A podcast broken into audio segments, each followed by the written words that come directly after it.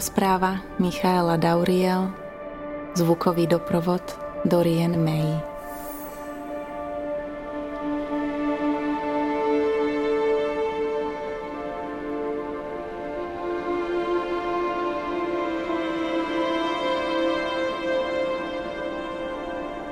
Epizóda 1. Kryštáľové mesto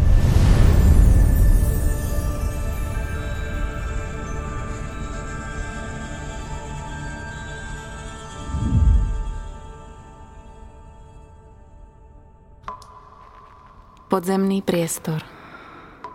Poznáme ho ako tmavý, tichý a pomerne prázdny.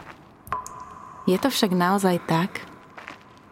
V mnohých legendách a mýtoch po celom svete sa hovorí o tajomných obyvateľoch podzemia, o ich rozľahlých sídlach a vzácnych pokladoch. Čo je však ešte pozoruhodnejšie, niektoré z takýchto príbehov sú rozprávané živými ľuďmi, ktorí ich vyhlasujú za pravdu a svoju osobnú skúsenosť. Práve oni budú tvoriť hlavnú časť nášho rozprávania – Budeme hovoriť o tajomstvách podzemia, ktoré v niektorých ľuďoch vyvolávajú úžas, iných úzkosť a v ďalších akýsi zvláštny pocit domova.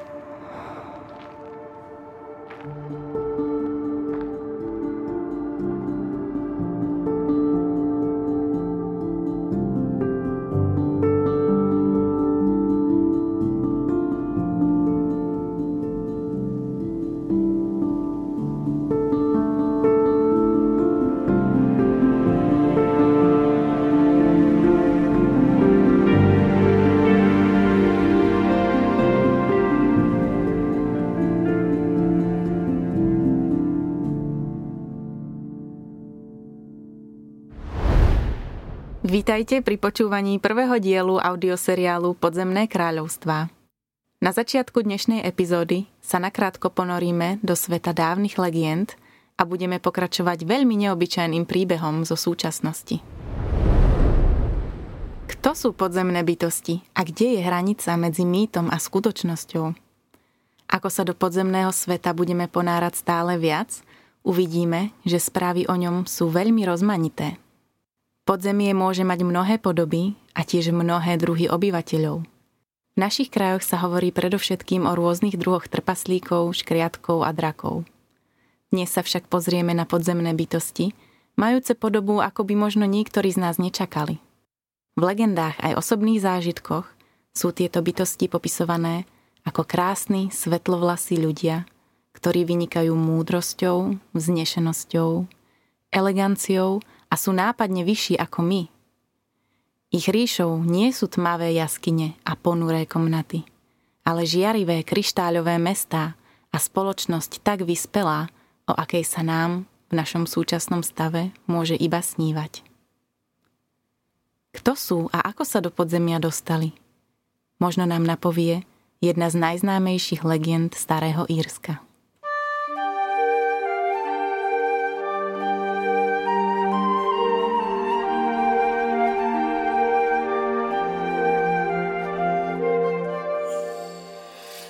V legendách Starého Írska sa hovorí o tajomnom ľude bohyne Danu, ktorý sa v pôvodnom znení nazýva Tuatá de Danán, alebo správnejšie Tuhá de Danán.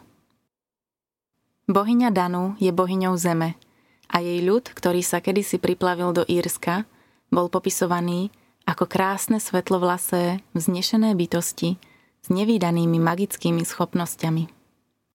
Nazývali ich žiariví, v angličtine The Shining Ones. Podľa niektorých zdrojov to boli práve oni, kto priniesol do Írska druidské umenie. Druidovia boli kňazi, liečitelia a učitelia, známi v dobách starých Keltov.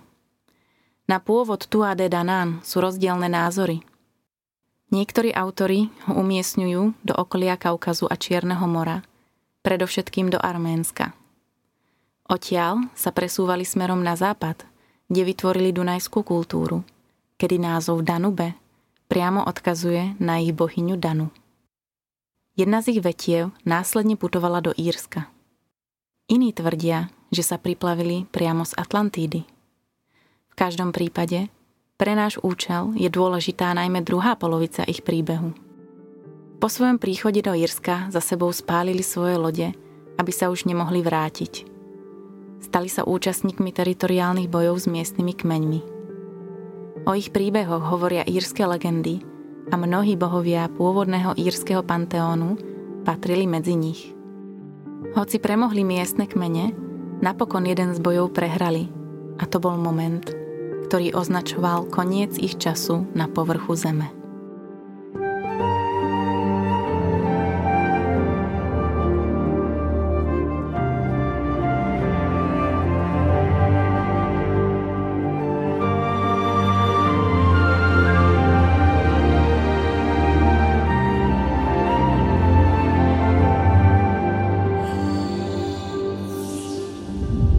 Tejto prehre nezahynuli, ale podľa legend odišli do podzemia. Od tej chvíle sa o nich hovorí ako o bytostiach šíí, písané Sidhe, o prírodných bytostiach prebývajúcich v útrobách írskych kopcov a vrškov. Presunuli sa do Agarty, čo je súborný názov pre podzemné kráľovstvá rôznych druhov bytostí. O bytostiach Agarty sa hovorí, že nie len, že majú rôzne podoby, ale aj, že žijú na rôznych úrovniach hustoty hmoty. Aj tu a Danán k tomuto prechodu potrebovali znížiť svoju hustotu, alebo inak povedané, zvýšiť svoje vibrácie. K tejto téme sa detálnejšie dostaneme v ďalšej epizóde nášho rozprávania. Tuhá Danán sú jedny z viacerých civilizácií, o ktorých sa hovorí, že sa po určitom silnom vývojovom momente vo svojej histórii presunuli do podzemia. V ich prípade to bola prehra v boji, v prípade rumunských dákov to bol útek pred Rímanmi a v niečom podobný bol aj príbeh obyvateľov Telosu, o ktorých bude naše dnešné rozprávanie. O obyvateľoch podzemného mesta Telos je známe, že pôvodom patria k civilizácii Lemúrie, podľa niektorých skôr Atlantídy, a pred jej zánikom sa presunuli do podzemia. Usadili sa na americkom kontinente a údajne aj v západnej Afrike a západnej Európe. Je to práve kalifornský masív Mont Shasta, ktorý je známy tým, že sa hlboko pod jeho povrchom nachádza mesto Telos. Rozľahlé svetelné kryštáľové sídlo týchto vyspelých bytostí, ktorých pôvodné korene údajne siahajú prevažne na planétu Selo pri hviezde Alfa Centauri. Popisujú sa ako vysoké, svetlé ľudské bytosti so žiarivou pokožkou, svetlými vlasmi a vysoko rozvinutými psychickými schopnosťami. Nechajme však prehovoriť človeka, ktorý tvrdí, že ich stretol osobne. Sympatický pán menom Lowell Johnson sa jedného dňa vybral na Mont Shasta na turistiku a netušil, aký zážitok ho čaká.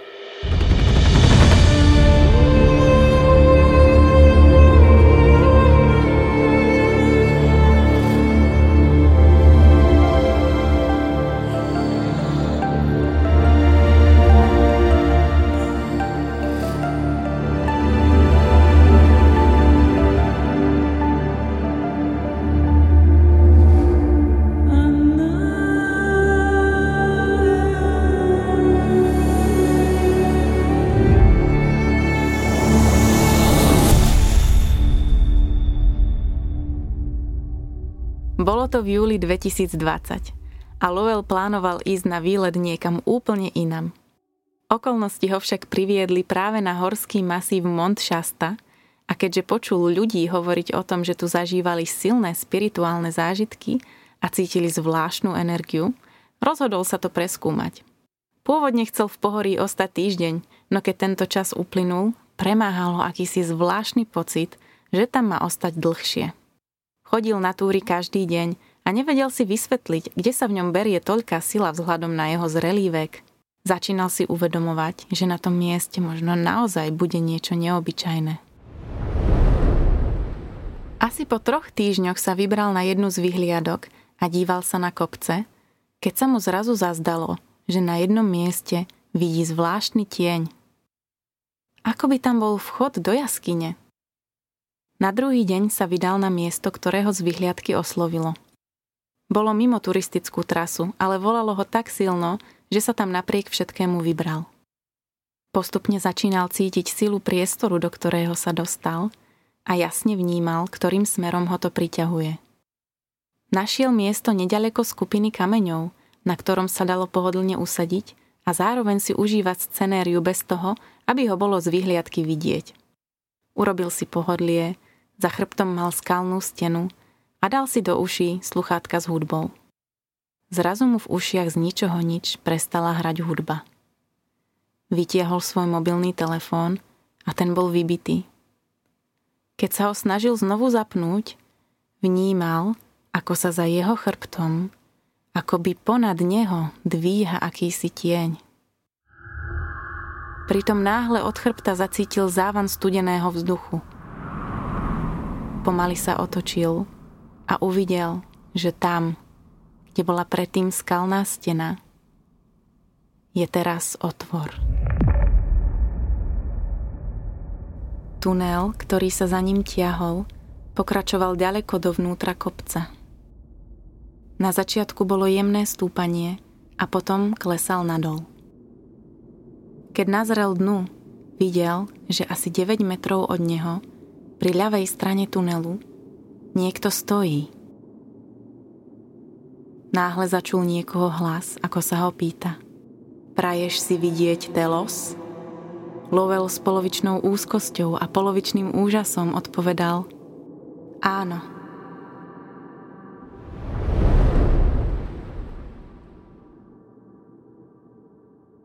Pomaly išiel naproti človeku v podzemí, ktorý spočiatku vyzeral, že je podobnej výšky ako on. Ako však zostupoval lávovým tunelom, uvidel, že sa mýlil. Táto osoba mala 2,5 metra. Bol to muž a mal oblečené biele rúcho s farebnými ozdobami na hrudi. Lowell ich pripodobňuje k akýmsi stuhám, ktoré možno odzrkadľovali spoločenské postavenie. Mal dlhé blond vlasy a dokonalú súmernú tvár, na ktorej neboli žiadne známky starnutia. Muž povedal, že ho môže volať Alex. Lowell odpovedal, že to bude jednoduché, lebo tak sa volá jeho syn, s ktorým tam mimochodom prvý týždeň chodil po horách. Muž odpovedal, že vedia o jeho synovi Alexovi a pokynul mu, nech ho nasleduje. Zostupovali lávovým tunelom stále nižšie, za akýmsi zdrojom svetla. Keď sa v určitom momente Lovell obrátil, aby sa pozrel za seba, svetlo z vonkajšieho sveta tam už nebolo. Zdá sa, že prechod sa uzavrel.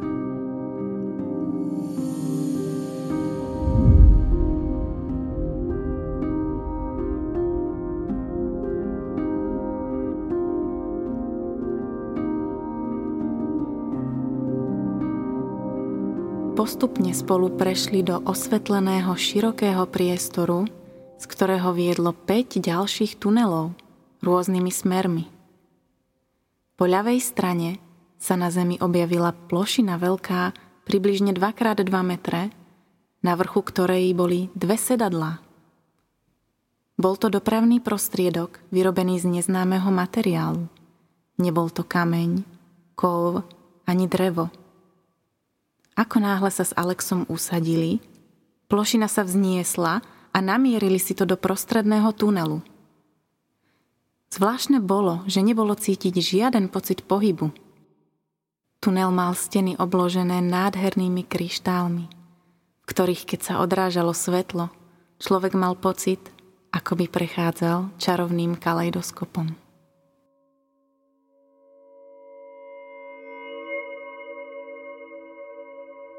Bol to úžasný zážitok, ktorý vyvrcholil, keď sa pred nimi rozprestrelo oslnivé kryštáľové mesto.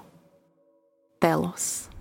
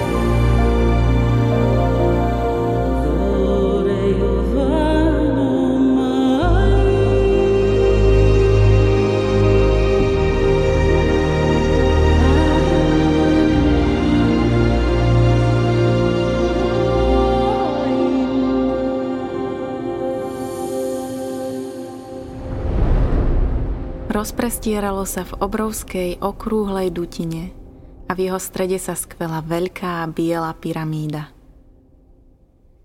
Na jej vrchole bol kameň bielej farby a keď sa plošina vzniesla vyššie, mali celé mesto ako na dlani. Všetko bolo vybudované z kryštáľu, budovy rôznych tvarov a výšok. Po pravej strane bola okrúhla budova, ktorú si Lowell i hneď všimol a neskôr v jeho zážitku zohrala dôležitú úlohu. Počas sledovania tohto úžasného výhľadu mu jeho sprievodca Alex rozprával niekoľko základných informácií o meste Telos. Ich spoločnosť má podobu monarchie, ktorej vládne kráľ a kráľovná, no o väčšine praktických otázok rozhoduje tzv. Rada 13. Na jej čele je veľekňaz menom Adama a ďalej radu tvorí 6 ženských a 6 mužských členov – ktorí sú vyberaní na základe úrovne ich spirituálneho vývoja. V tejto spoločnosti má táto kvalita veľkú dôležitosť a cieľom je podporovať jej vzostup u každého z obyvateľov.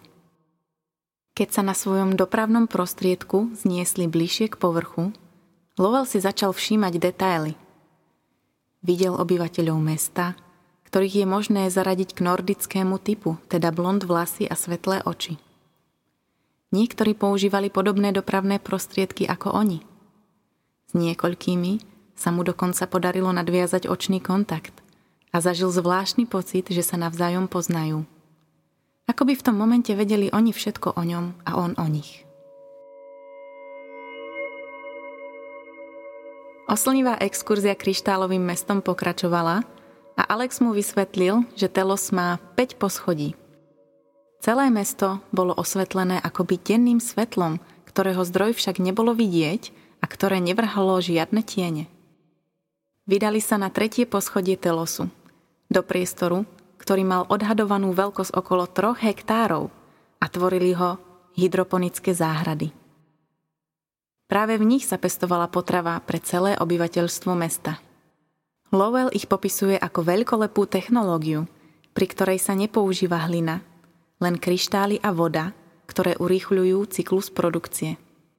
Zabezpečuje sa tu potrava pre 1,2 milióna ľudí žijúcich v tomto priestore. Ich pôvodný počet, keď sa tu usídlili pred 30 tisíc rokmi, sa odhaduje na 25 až 26 tisíc. Ako je možné, že tieto záhrady dokážu živiť tak veľkú populáciu? Lovell tento fenomén vysvetľuje v súvislosti s rozdielnou úrovňou vibrácií a hustoty hmoty, kvôli ktorej telá telosanov fungujú inak než tie naše. Vďaka tomu, že majú vyššie vibrácie, nižšiu hustotu hmoty a odlišnú štruktúru, ich tela nepotrebujú tak hutnú potravu. Zároveň s prijatou výživou efektívnejšie hospodária a z jej spracovania nevzniká odpad. Vráťme sa ale ešte k spomínaným poschodiam tohto pozoruhodného podzemného mesta. Prvé z nich je na vrchu a ďalšie postupujú do hĺbky pod ním.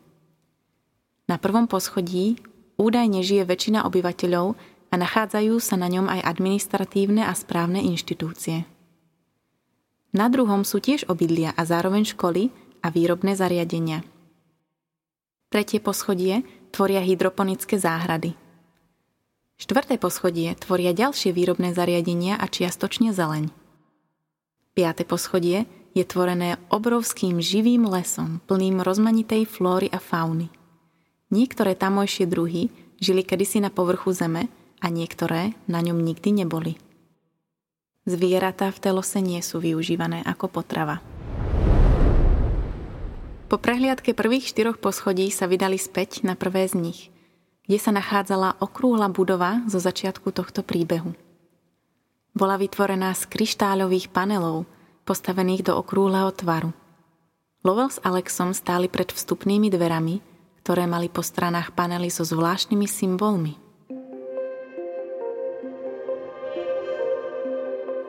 Keď vstúpili dovnútra, ocitli sa v sieni, uprostred ktorej bol okrúhly stôl s 13 kreslami okolo. Stôl bol jediným dreveným predmetom v miestnosti, no mal v sebe vsadené kryštály. Sieň bola inak celá kryštáľová, vrátane stien a podlahy. Rezonovala v nej silná, Priam fyzicky citeľná energia, ktorá ovplyvňovala prevažne oblasť srdca. Bol to priestor, kde sa stretávala rada 13. A bolo úžasné, že práve v takejto silnej, na srdce naladenej atmosfére sa uskutočňovali ich dôležité rozhodnutia. Kým Lowell nechával túto energiu usadiť sa v tele, do miestnosti vstúpili piati ľudia. Štyri z nich boli ženy, tiež vysoké okolo 2,5 metra a jeden muž.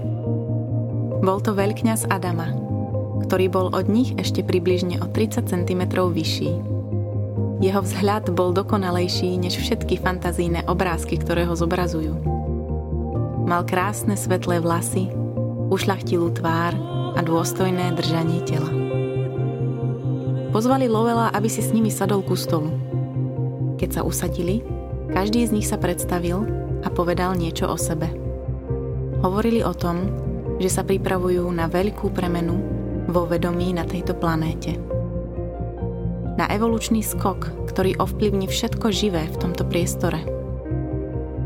Zem sa posúva do novej fázy svojho vývoja a v tomto dôležitom prechodovom období sa znovu prepájajú jej svety. Preto sa ich podzemná civilizácia chce dostať do bližšieho kontaktu s ľuďmi na povrchu. Lovell bol oslovený, aby sa stal ich veľvyslancom a sprostredkovával toto spojenie. Hoci bol po celý čas v úprimnom úžase a s ich návrhom súhlasil, jednou z vecí, ktorá mu napadla, bolo, prečo práve on? Jedna zo žien mu vysvetlila, že sú na to tri hlavné dôvody. Prvým z nich je, že dokáže udržať ich úroveň vibrácií a vďaka tomu bolo pre neho vôbec možné dostať sa do ich sveta. Druhým bolo, že o ňom vedeli, že je ochrancom Zeme. A tretím, že súhlasil v tomto čase, keď je potrebná jeho pomoc a zdieľanie jeho vedomostí o telose s ľuďmi na povrchu.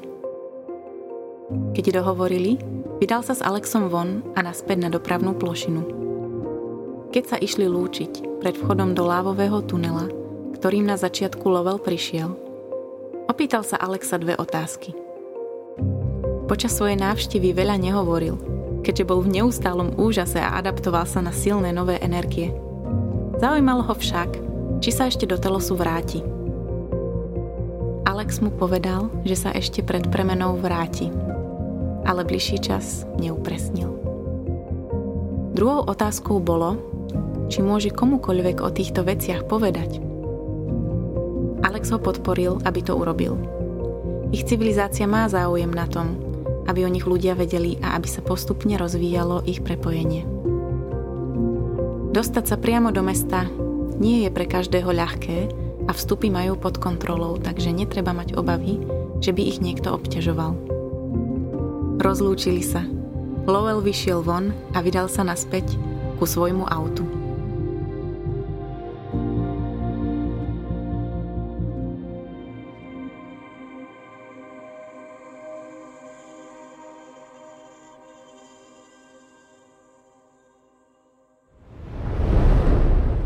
Tu sa Lowellové prvé stretnutie s podzemnou civilizáciou mesta Telo skončí.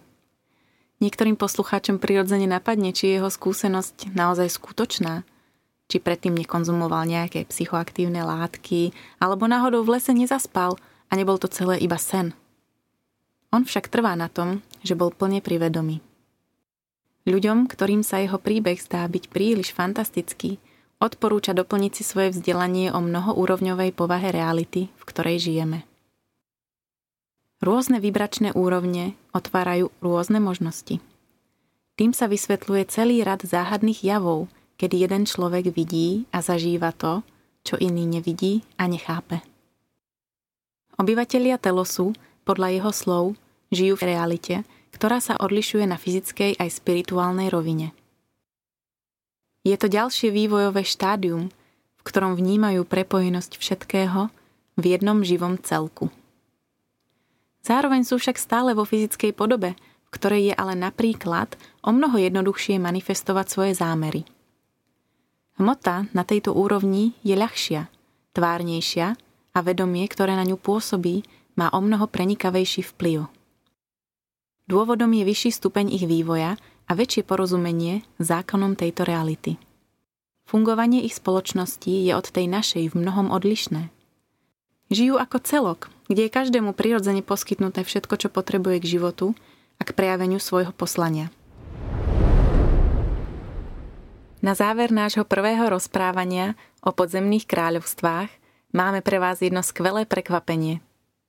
Odkaz od samotného Lovela Johnsona osobne, ktorý ani nevedel ako a prenikol do kryštáľového mesta, o ktorom mnohí iba snívajú. Zdvihni si vibrácie a sleduj, čo sa okolo teba objaví. Tu sa končí naše prvé rozprávanie o podzemných kráľovstvách. Veríme, že podnietilo vašu fantáziu, aj vaše poznanie a už teraz sa tešíme na ďalšie. Ak nás chcete podporiť v takto ladenej tvorbe, údaj nájdete v popise nahrávky. Ďakujeme za vaše dary a prajeme vám myseľ krásne otvorenú pre všetky mystériá tohto čarovného sveta.